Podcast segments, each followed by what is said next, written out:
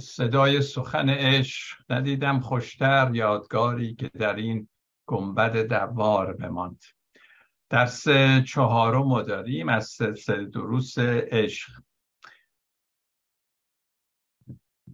نیوروساینس که میشه علم اعصاب علوم اعصاب ثابت کرده که وقتی نوزاد به دنیا میاد خیلی مهمه که نگاهش با نگاه مادر یا کسی که ازش مراقبت می‌کنه این نگاه ها با هم اصابت بکنن و این به نوزاد یک انرژی خاصی میده. از شفقت و دلسوزی در واقع پر میشه یه جوری. کمک می‌کنه که شخص از این شفقت و دلسوزی نسبت به بقیه هم برخوردار بشه. از همون اوان کودکی.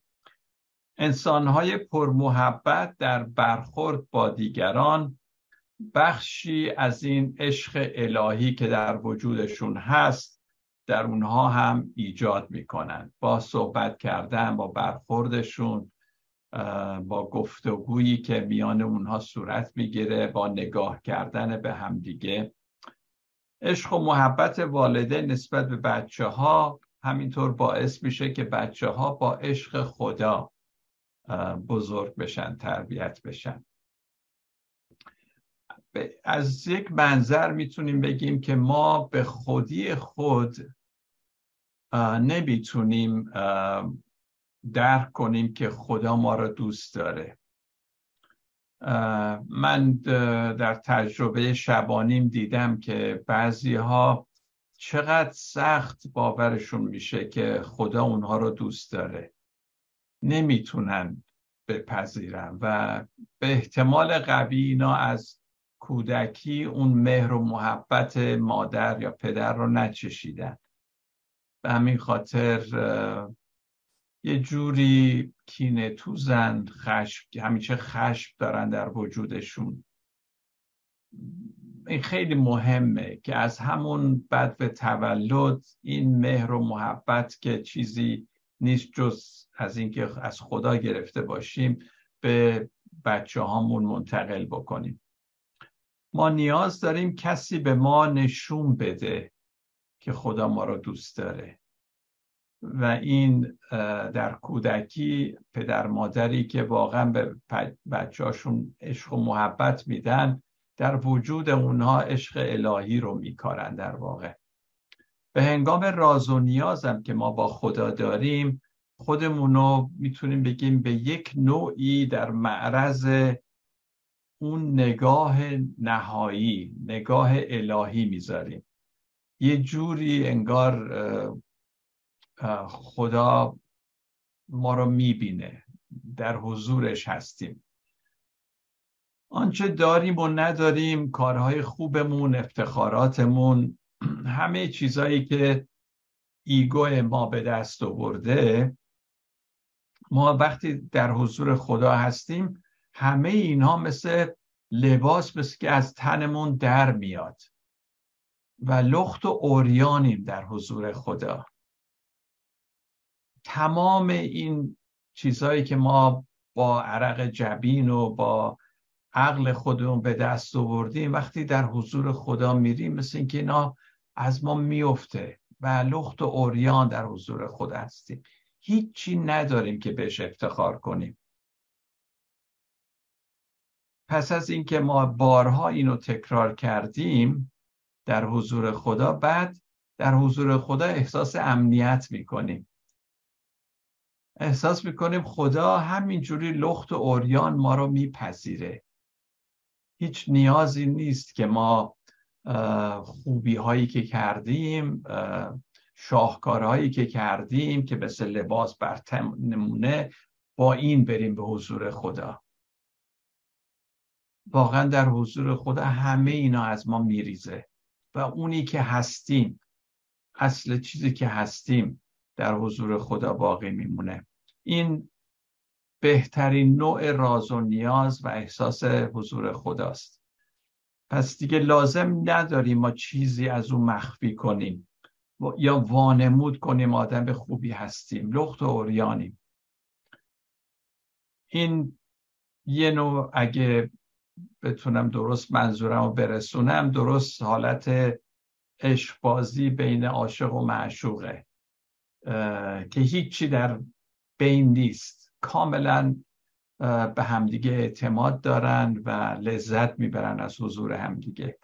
وقتی در برابر خدا هم ما برهنه میشیم و هیچی دیگه لباس تنمون نیست یهو احساس کوچیکی می‌کنیم و میگیم من کی هستم در حضور خدا؟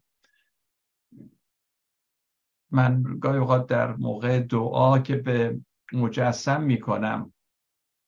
خدای کهکشان ها رو احساس می‌کنم چقدر من کوچیکم. اصلا یه ذره غباری هم بیش نیستم. در این عالم بزرگ هستی در این کیهان بی نهایت که دائم در حال گسترش هم هست.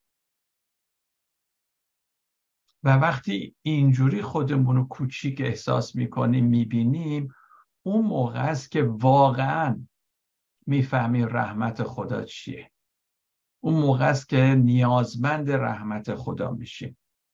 در برابر اوست که متوجه میشیم حتی کارهای خوب ما.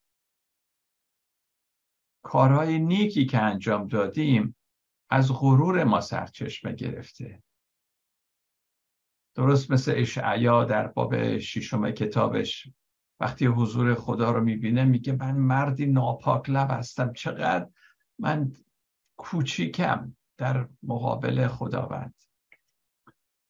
بعضی از اشخاص حتی دیدم خودم منم تجربه کردم در گذشته. در حضور خدا بی اراده اصلا اشک میریزیم گریه می‌کنیم. وقتی خودمون رو در مقابل همچین خدای بزرگ و در عین حال خدای عشق می‌بینیم. نیاز ما به رحمت خدا ما را به خدا نزدیکتر می‌کنه. به همین خاطره که من گاهی اوقات می‌بینم اشخاص به اصطلاح گناهکار وقتی احساس می‌کنن خدا اونها رو بخشیده چقدر به خدا نزدیکترن تا ایماندارانی که به کارهای خوب خودشون مینازن. خدا اون اونا رو می‌بینه. اون, اون قلبی که تشنه رحمت خداست در وجود همون شخص گناهکار. احساس نیاز به رحمت خدا ما را برای دریافت رحمت او آماده می‌کنه. در راز و نیاز با خدا ما زیر آبشاری از رحمت و شفقت و بخشش خدا قرار می‌گیریم. خدا خودش رحمته و باید او را همچون رحمت تجربه کرد. حتما این رو که من گفتم شما به یاد اون دعای فریسی و مرد باجگیر افتادید که میرن در معبد و دعا می‌کنن و فریسی میگه من ده یک میدم من کارهای خوب می‌کنم احکام و نگه میدارم. مثل این باجگیر گناهکار نیستن. ولی باجگیر گناهکار هیچ حرفی نداشت برای زدن. کاملا در حضور خدا اوریان بود.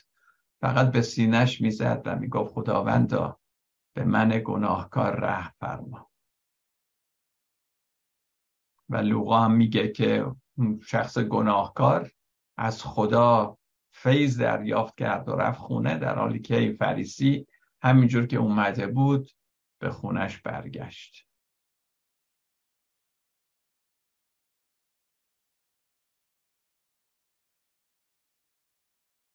من بارها تو این درس عشق تاکید کردم و هیچ خستم نمیشم که بگم شالوده اصلی ما جوهره ما عشق است. هرچند بعد انسان خرابش کرد ولی در اصل خدا همه چیز رو آفرید و گفت بسیار نیکوست. فقط اون خدایی که در من هست در تو هست می‌تونه خدا رو در سکوت بشناسه ملاقات کنه. وجود خدا در ماست که ما را به طرف خودش جذب می‌کنه. خدا رو نمیشه تنها با فکر خودمون در رابطه نزدیک تجربه کنیم فکر چیزای راجع به خدا می‌تونه فکر کنه استدلال کنه. اما رسیدن به خدا در حضور خدا بودن بیشتر از چیزهای عقلانی است افکار و این هاست. به همین خاطره که پولس رسول در اول قرنتیان دو شونزده میگه باید فکر مسیح را داشته باشیم. برای شناخت عمیق خدا ما محتاج فکر مسیح هستیم. عزیزان آنچه که هست واقعیت داره با تمام وجود و آگاهی باید ما بپذیریم و نسبت به اون هوشیار باشیم هوشمند باشیم. آنچه هست و واقعیت ها بزرگترین معلم هستن برای ما. نباید اون رو انکار کرد یا نادیده گرفت. مواظب باشیم در روحانیتی که ما داریم واقعیت ها رو وارونه نکنیم. انکار نکنیم برای اینکه عقاید خودمون رو پیش ببریم. من هی اینو تک... تکرار می‌کنم. اگه من با یک واقعیتی روبرو بشم که اون واقعیت در واقع اگه, اگه نگم خداست از خداست به حال. چون خدا تنها واقعیت کامله. بنابراین بین خدا و واقعیت در واقع هیچ دیواری نیست. اگه من با یک واقعیتی روبرو بشم که تا حالا نشدم و اون واقعیت با اعتقادات من سازگار نباشه من اعتقادات خودم رو عوض می‌کنم نه واقعیت رو. به همین خاطره که این سری درس ها ما نسبت به واقعیت ها باز هستیم و هیچ ترسی نداریم از اینکه واقعیت ها رو بپذیریم. چون خدا نمی‌تونه جدا از واقعیت ها باشه.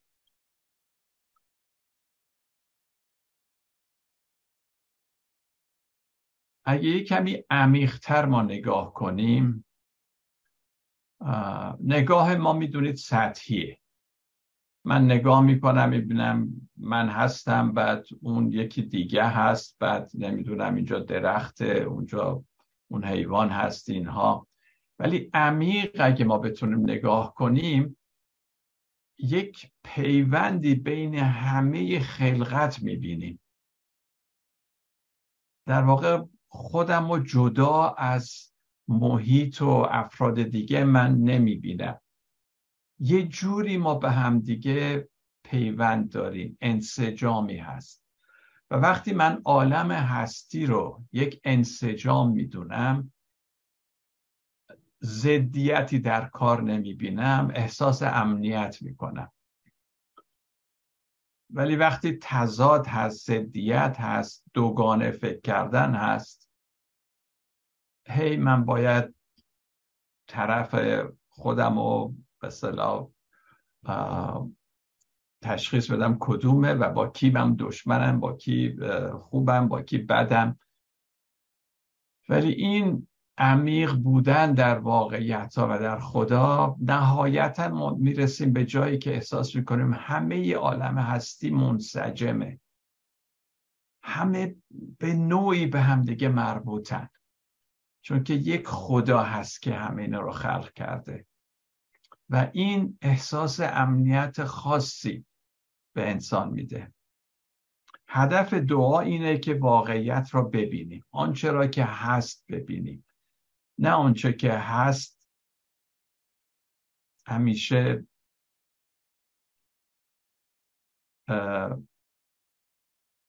به اون شکلی که ما می‌خوایم ببینیم نیستش. یعنی همینجور که گفتم در غر در ته آنچه که هست ما می‌رسیم به جایی که نیکویی می‌بینیم. یعنی همینجور که خدا نیکویی رو آفرید. حتی شر و بدبختی و همه اینها رو وقتی عمیق میشیم نهایتا به نیکویی ختم میشه. شاید پولس هم به این لحاظ بود که در رومیان باب هشت میگه هیچی نمی‌تونه ما رو از محبت مسیح که در خدا هست جدا کنه. هیچی. مرگ بیماری هیچی. پایه و اساس همه چیز همیشه عشق بوده و پولس هم اینو خوب درک کرده بود. این یعنی دیدن ملکوت. اونجور که عیسی مسیح میگه. این یعنی حضور خدا. هر روز نیاز ما اینه که حقیقت را بارها و بارها تجربه کنیم. واقعیت ها رو بارها و بارها تجربه کنیم.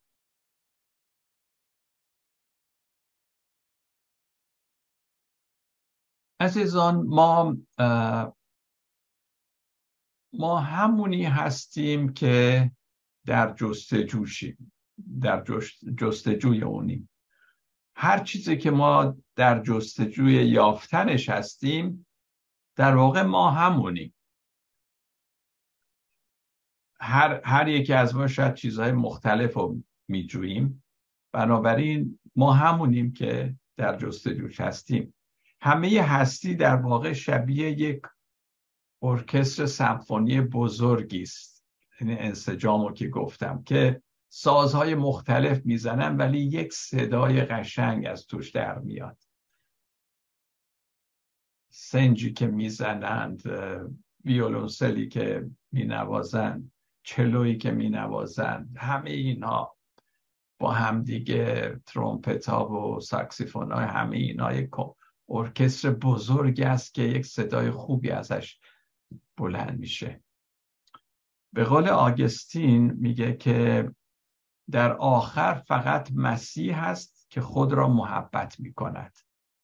خودش به اون حالت عرفانی به اون جایی رسیده بود که نهایتا همه چی مسیح هست و مسیحی که خودش رو محبت می‌کنه عشق در وجودش هست.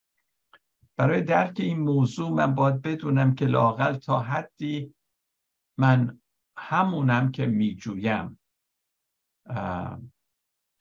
و همین موضوع سبب میشه که در جستجوش باشم. چون من در واقع همونی که هستم اونو میجورم و جستجوی من نشون میده من چه جور آدمی هستم. اما بسیاری هنوز این این رو شاید درک نکردن نمی‌دونن.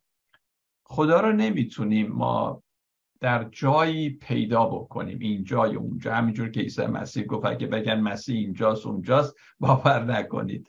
ما خدا رو نمی‌تونیم در اون طرف یه جایی پیدا کنیم.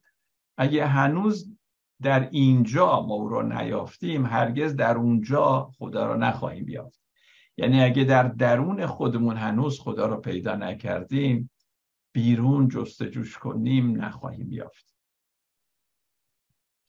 وقتی خدا رو در خودت بیابی در وجود خودت آنگاه او رو در جاهای دیگرم خواهی یافت و در تمامی کائنات او را خواهی یافت. ولی شروعش از درون خود ما هست اونجا باید خدا را جست نه جاهای دیگه نه اون طرف نه اونجا نه پشت اون کوه بلکه در دل در باطن.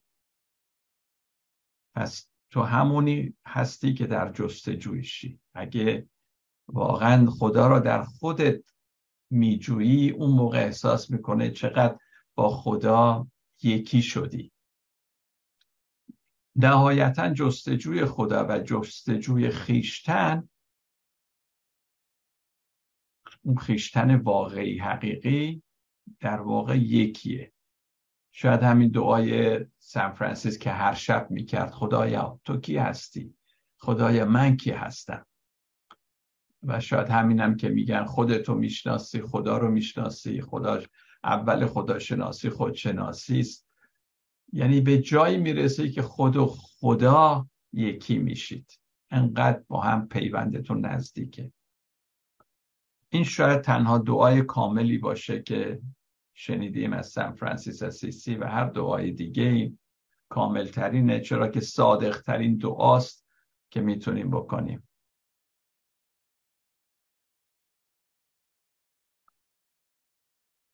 قلبی که درش اتحاد و انسجام میان همه چیز هست و همه چیز را تشخیص میده که با هم منسجمن در ارتباطن این قلبه که می‌تونه تنها اون عشقی که در اینجاست در نهاد هست در من است می‌تونه عشق را در آنجا نیز پیدا بکنه. پس قلبی که با خدا یکی شده قلبی که همه چیز رو منسجم می‌دونه اون قلب می‌دونه که اون چه در من هست اون عشق خدا که در من هست الان می‌تونم در جاهای دیگه هم رو ببینم. پس اولش شروع میشه از باطن خودم.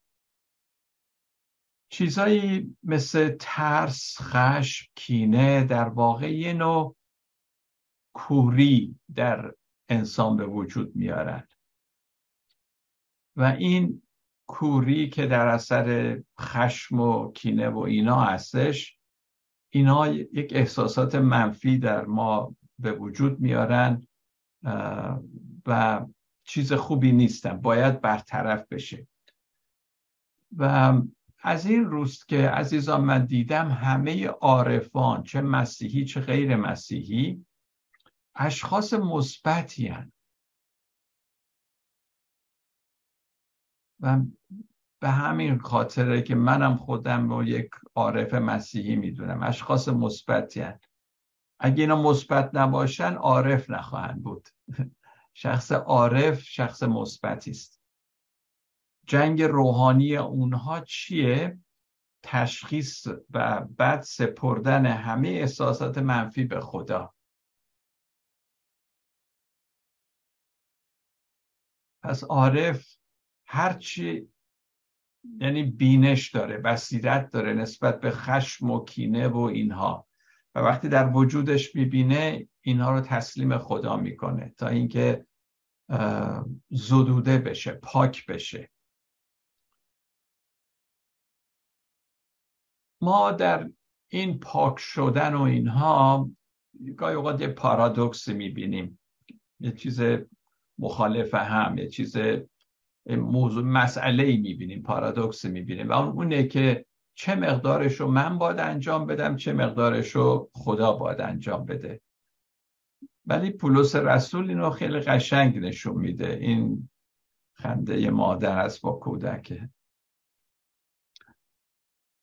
نجات خود را ترسان و لرزان به عمل آورید زیرا خداست که با عمل نیرومند خود هم تصمیم و هم قدرت انجام آنچه را که خوشنودش می‌سازد در شما پدید میآورد. خب میگه نجات خود را ترسان و لرزان به عمل آورید. پس من یک عاملم من یک کاری باید بکنم. ولی میگه در ضمن یادتون نره ها این خداست که با عمل نیرومند خود هم تصمیم و هم قدرت انجام را که خوشنودش می‌سازد در شما پدید میاره پس یه همکاری اینجا در ما می‌بینیم. ظاهرا پارادوکسه ولی در واقع نیست. یک همکاری هست.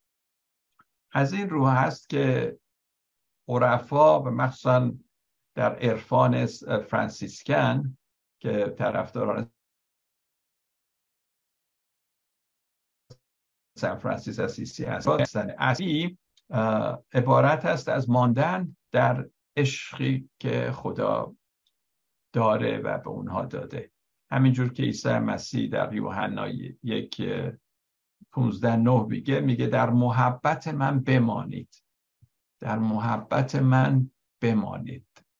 ماندن در این محبت ماندن در این عشق. اینا یک تمرین روحانی است که خوبه که ما انجام بدیم هر روز. در محبت خدا موندن. تنها وقتی تشنه عشق باشیم می‌تونیم عشق و خوبی را در دنیای اطرافمون ببینیم.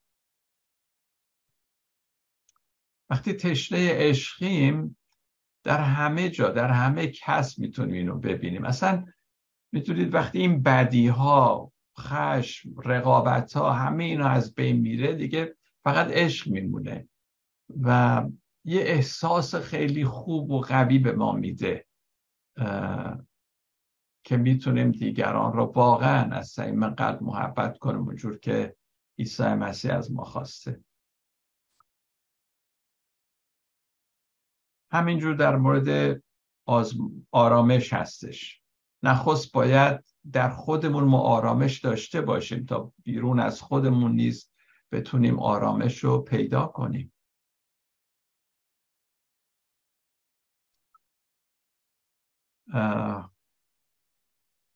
من دیشب این از این کتاب مولانا و حکایت رنج انسان کتاب بینظیری است خیلی خوشم میاد میخوندم.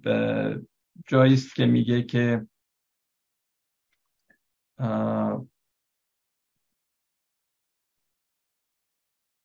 در یک بیتی از مولاناست که میگه در اینجا اشاره به قفلت دردناکی است که آدمی به آن گرفتار می‌شد و به جهت عدم شناخت کافی از خیش و ترس از تماشای ضعفای درون همواره فریب ذهن خود را می‌خورد و از تلطیف و پیراستن جان تفره می رود تا عاقبت هم موجب عذاب خیش و هم عذاب دیگران می شود و بعد ادامه میده توضیح میده که چطور تا ما آزاد نشیم از این چیزهای منفی در خودمون نمی‌تونیم دنیا رو قشنگ ببینیم.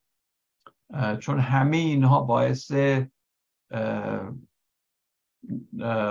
کمبود در دید ما میشه. دید ما رو روش اثر می‌ذاره. به همین خاطر چیزها رو بد می‌بینیم. در حال که وقتی از همه اینها ما پاک بشیم هرچی بیشتر پاک میشیم دنیا رو قشنگتر می‌بینیم. پس این بدی می‌تونم بگم در بیرون نیست در درون خودمه که باید از اون آزاد بشم. اگه در زیبایی بمونیم همه جا رو زیبا خواهیم دید. اگه در آرامش بمونیم در همه جا آرامش خواهیم دید. این مفهوم ماندن در یوحنا باب 15 است اگه یادتون باشه. عیسی مسیح گفت در من بمانید و من در شما نه؟ بعد میگه خارج از من نمی‌تونید میوه بیارید. این شاخه ها باید در تاک وصل بشن. و این تمرین لازم داره عزیزان. ماندن در خداوند عیسی. ماندن در محبت وی. و از این رو هست که مسیحیت از قلمرو داکترین و آموزه و احکام و اینها که در خارجن از خارج به ما میگن چیکار بکنیم و اینها به داخل ما رو می‌بره. مسیحیت یک یک دین داخلی است. مسیحیت از درونه و از اونجا شروع میشه. ماندن در مسیح. برای شناخت و خوشنود ساختن خدا ما در واقع هیچ دستور اخلاقی رمزی نیاز ندادیم که یه چیز خاصی از اگه این این فرمول رو به کار ببری بعد می‌تونی خدا رو بشناسی و خوشنودش بسازی. آنچه لازم است اونه که شخص در فکر و قلب و جان و روان خود عاشق باشه. قدرت عشق تمام این چیزهای ترسناک و سیاه را از وجود ما میزداید. آنگاه آنچه را باید ببینی خواهید دید. عزیزان من وقتی انجیلا رو می‌خونم کتاب رو می‌خونم به این نتیجه می‌رسم که خدا نگفته کار درست را انجام بده. این احکام را باید درست انجام بدی. خدا میگه عاشق باش. وقتی عاشق باشی در وجودت پر از عشق باشه این انجام احکام که سهله بیشتر از اونم انجام خواهی داد. مسیحیت اینه. وقتی میگیم مسیحیت خدا عشق است محبت است یعنی همین.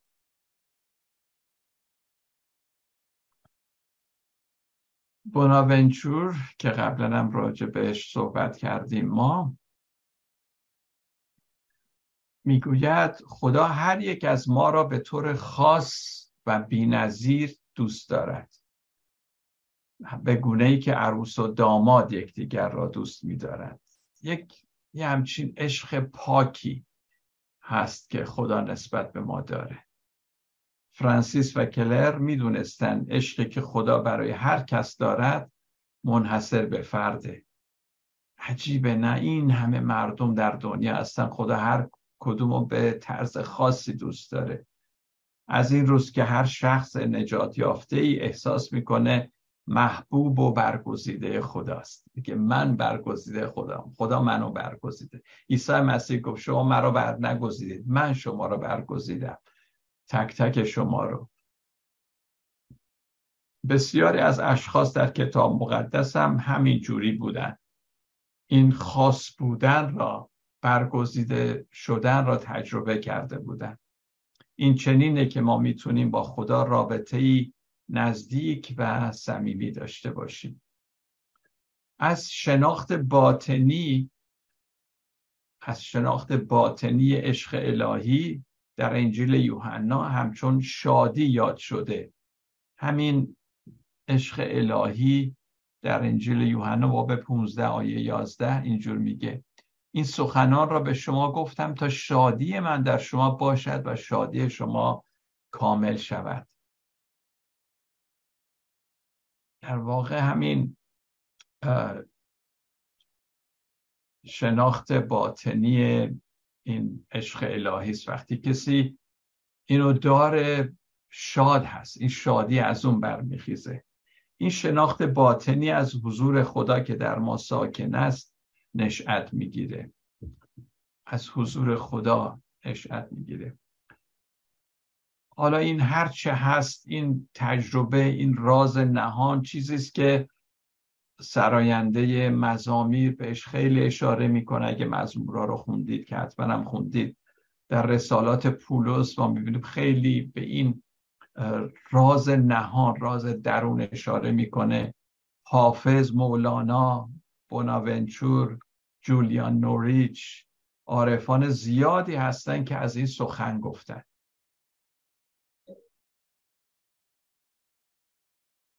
خدا عیسی مسیح باز میفرماید ای پدر مالک آسمان و زمین تو را می ستایم که این حقایق را این راز نهان را این حقایق را کدوم حقایق را؟ همینایی که الان داریم راجبش صحبت می‌کنیم. این حقایق را از دانایان و خردمندان پنهان داشته و بر کودکان آشکار کرده ای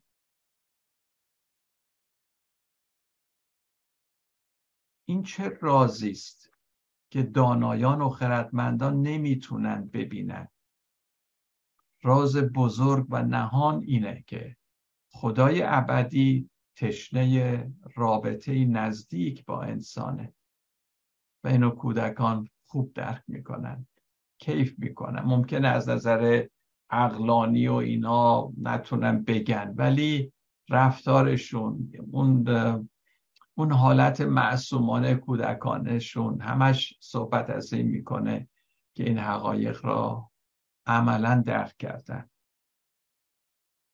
وقتی چنین صمیمیتی با خدا برقرار بشه اون موقع عاشقان خدا واژگان پر احساسی به کار می‌برند من یادم یکی از واعظین از یکی از اعضای کلیسای ما ایراد گرفته بود که تو چرا میگی ای مسیح جان؟ نباد جان بگی باد بگی خداوند اینها.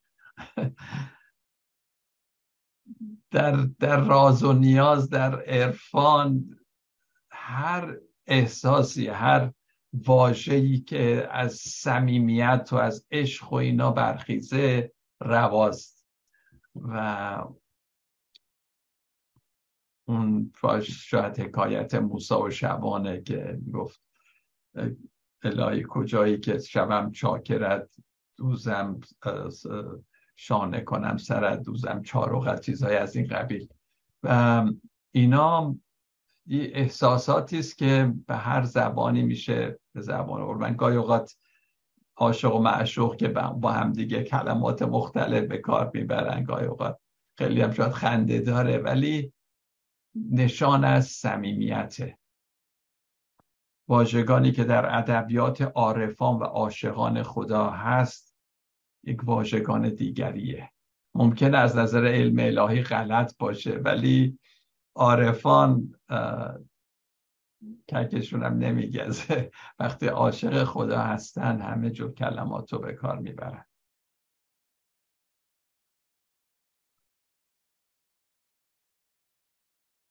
عزیزان ما یک ego داریم. ego یک لفظیه که در روانشناسی و اینا به کار میره. یک نفس اماره در اسلام هست یا نفس کوچیک یا بگیم نفس دروغین کاذب و بعد در مقابلش نفس حقیقی ما هست. اون نفس حقیقی ما همیشه در خدا بوده و جز عشق چیز دیگری نیست. ما هم عشق هستیم و هم در عشق رشد می‌کنیم. این اصل وجود ماست.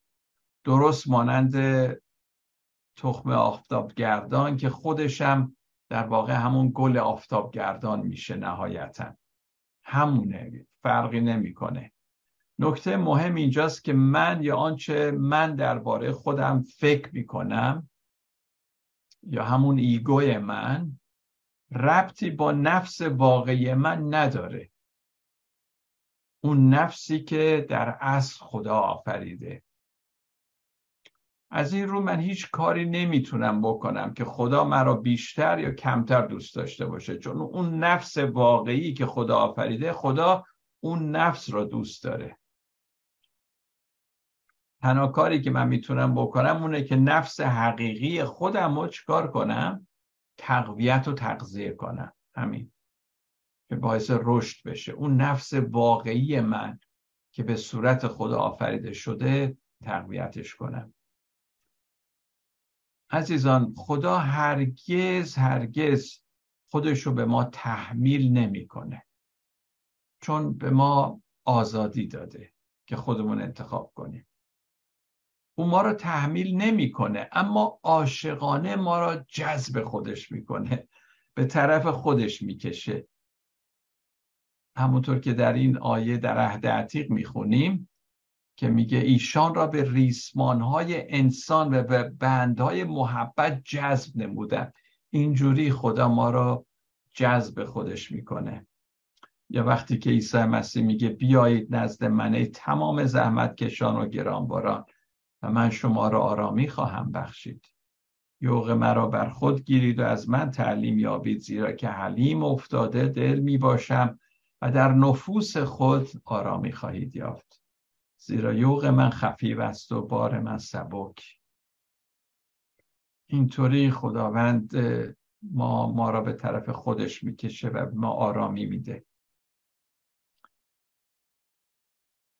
این خدا حالا وقتی من میگم خدا هم حتی شاید برای همه ماها خدا یه حالت دیگه ای داره. به هر حال خدا اون خدایی که حالا هرچی اسمش رو می‌خواید بذارید برای شما خدای پدر است یا خالق آفریننده واقعیت اون خدا اون, اون اصل کاملا آزاده خودش. و آزادی انسان را ارج می نهد عزیزان عشق در داخل آزادی است که شکوفا میشه. گاهی در ازدواج ها من می‌بینم که مرد همیشه مواظبه که زن خطا نکنه یا زن مواظب مرد خطا شوهرش خطا نکنه ای خطا نشون می‌کشن به این نگاه نکن به اون نگاه نکن. باید این کارو بکنی اون کارو بکنی. و و بعد فکر می‌کنن چون خیلی نسبت به شوهر یا همسرشون عشق دارن مواظبشونن. ولی این باعث میشه طرف رو اسیر بکنن. عشق واقعی هیچ کس رو اسیر خودش نمی‌کنه. عشق و آزادی دو روی یک سکن اصلا عشق بدون دادن آزادی معنی نداره. پس عشق در داخل آزادی است که شکوفا میشه و اون آزادی را گسترش هم میده.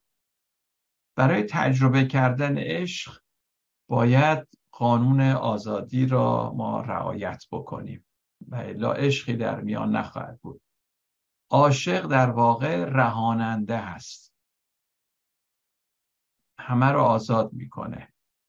کسی رو اسیر نمی‌سازه خودشم به اسارت کسی در نمیاد. جالبه. قدرت عشق اینجوریه. به همین خاطره که پولس هم میگه به آن آزادی که مسیح ما را به آن آزاد کرد استوار باشید. یعنی در اون آزادی بمونید. نه کسی رو اسیر بکنید نه خودتون اسیر کسی بشید. در این آزادی بمونید. ما چند سباهی در این دنیا عزیزان فرصت داریم که راز زندگی و عشق را تجربه کنیم. و تا اینکه یواش یواش این زندگی و عشق یکی می‌شد. این از پیام نهایی و قدرتمند رستاخیز عیسی مسیح که نهایتا این زندگی ما در عشق با عشق یکی میشه. عیسی مسیح به خاطر ما مرد و برخواست و نشون داد که در ابدیت چیزی که باقی میمونه حیاتی است که در عشق است عشقی که عیسی مسیح به ما نشون داد عشق الهی. زندگی ما به تدریج به عشق تبدیل میشه, میشه و این عشق چیزی است که برای زمان و فضا هست. اصلا قابل وصف نیست. زندگی ما به اون تبدیل میشه. هرچی که هست هرچی که در بعد از مرگ هست که اون طرف زمان و فضاست. جز عشق چیزی باقی نمیمونه. مسیح شالوم و بخشش را بر عالم هستی میدمه. آنگونه که بر شاگردان خودش دمید. یادتونه بعد از قیامش گفت چون این را گفت دمید و فرمود روح القدس را بیابید. ما نیز باید عشق و زندگی خود را به آن دم بزرگ بدمیم و آن را تسلیم خالق بکنیم.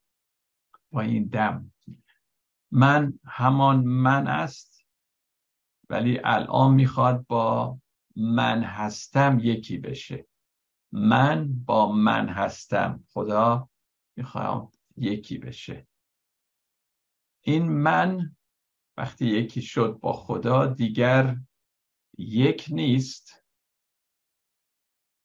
و اما دو هم نیست. یه چیزی است که با خدا پیوند یافته و این حرکت زیبای عشق است که ما را با خداوند یکی می‌سازه.